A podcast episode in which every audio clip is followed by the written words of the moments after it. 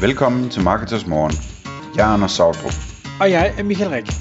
Det her er et kort podcast på cirka 10 minutter, hvor vi tager udgangspunkt i aktuelle tråde fra forumet på marketers.dk.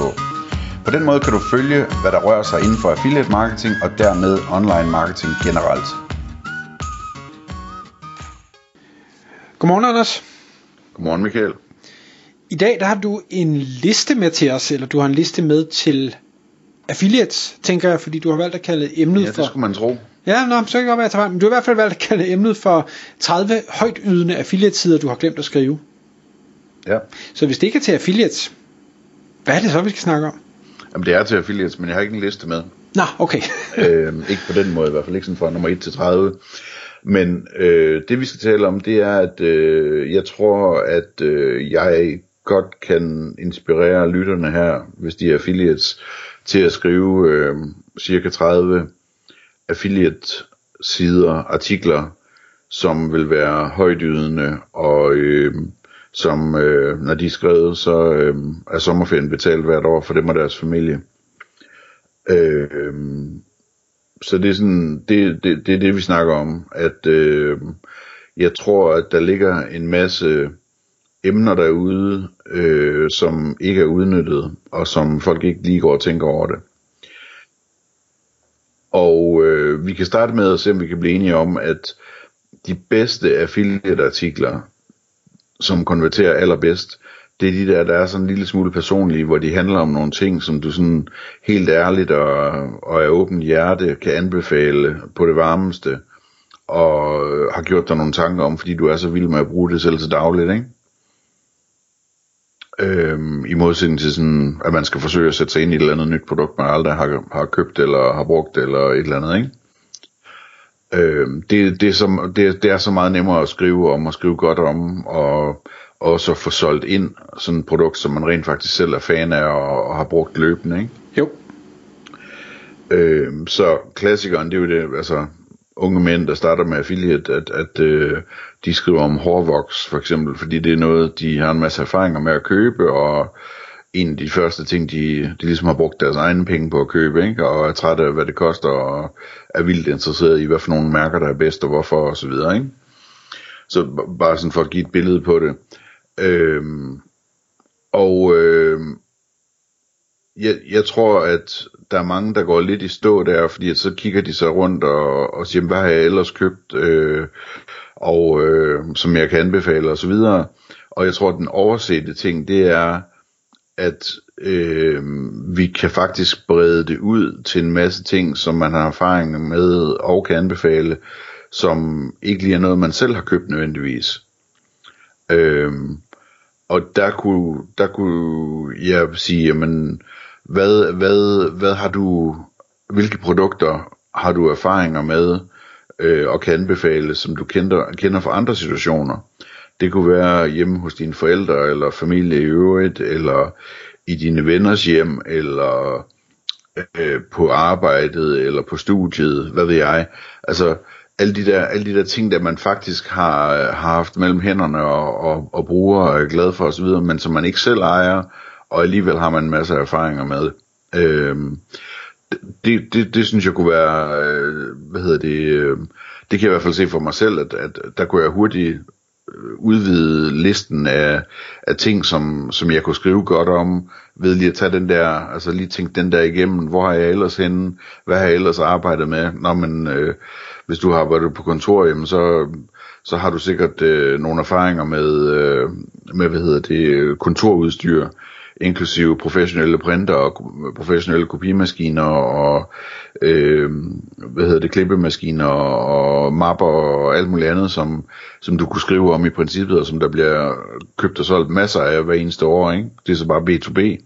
Øh, hvad hedder det, men som måske også kunne være relevant for private. Øh, hvad hedder det, det kan være, at, at øh, der er redskaber, eller køkkenudstyr, eller et eller andet, hvis du har, hvad hedder det, altså fra, fra forældres hjem, eller hvis du har arbejdet på café, eller hvad ved jeg, altså der, der, hvis man sådan begynder at tænke over, hvad man rent faktisk har arbejdet med og, og har mødt igen og igen rundt omkring, så bliver listen relativt hurtigt lang over ting, som man, øh, som man kan sige noget, noget værdifuldt omkring, fordi man rent faktisk øh, har brugt det, eller har set det brugt igen og igen. Og hvor man samtidig på en eller anden måde ligesom har adgang til det, så man kunne godt tage nogle billeder af det, og måske lave lidt video og vise det frem, eller et eller andet den stil, ikke?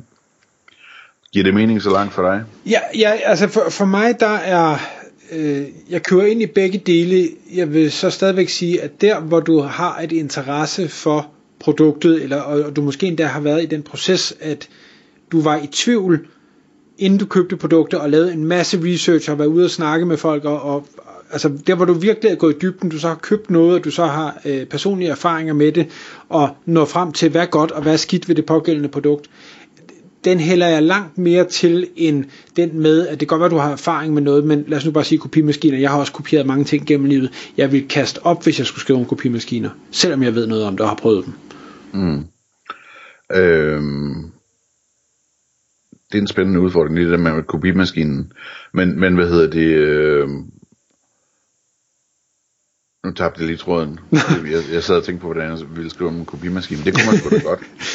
Jamen, jeg siger, jeg siger ikke, man kunne, jeg siger bare, jeg, jeg vil ikke have lyst til det. Altså, jeg vil da meget hellere øh, fortælle om den robotplæneklipper, jeg har købt, og hvorfor øh, den er vanvittigt god på en masse punkter, men også hvad er det for nogle ting, der ikke helt lever op til de forventninger, eller de udfordringer, jeg egentlig havde, som den skulle løse, så jeg kunne komme med en helt ærlig anmeldelse af det. Øhm, men jeg, altså, jeg, jeg tror, der, der ligger meget derude, som man kan tage fat i, som man faktisk ved noget om. Altså det kunne også være, at der er en projekter, eller en, øh, et eller andet IT-udstyr, eller et eller andet, altså, hvor, hvor man siger, okay, men på arbejdet, der, der sidder jeg bare med noget pro-udstyr, der er mit headset meget bedre, end det jeg har derhjemme, eller der er mit et eller andet, ikke? Øhm, og det samme gælder på studiet, i bund og grund. Øhm, at, at øh, altså, det, det, det kunne også være en stol, der var fed, eller en lampe, der er fed, eller et eller andet. Øhm, som, som man har lyst til at anbefale, og hvor man ikke nødvendigvis har prøvet alle andre øh, mærker, der er på markedet, og ikke nødvendigvis øh, selv har købt det ind og undersøgt, hvad priserne var, alt muligt andet, men hvor man kan sige en masse om, hvorfor det her produkt det er pissegodt, ikke?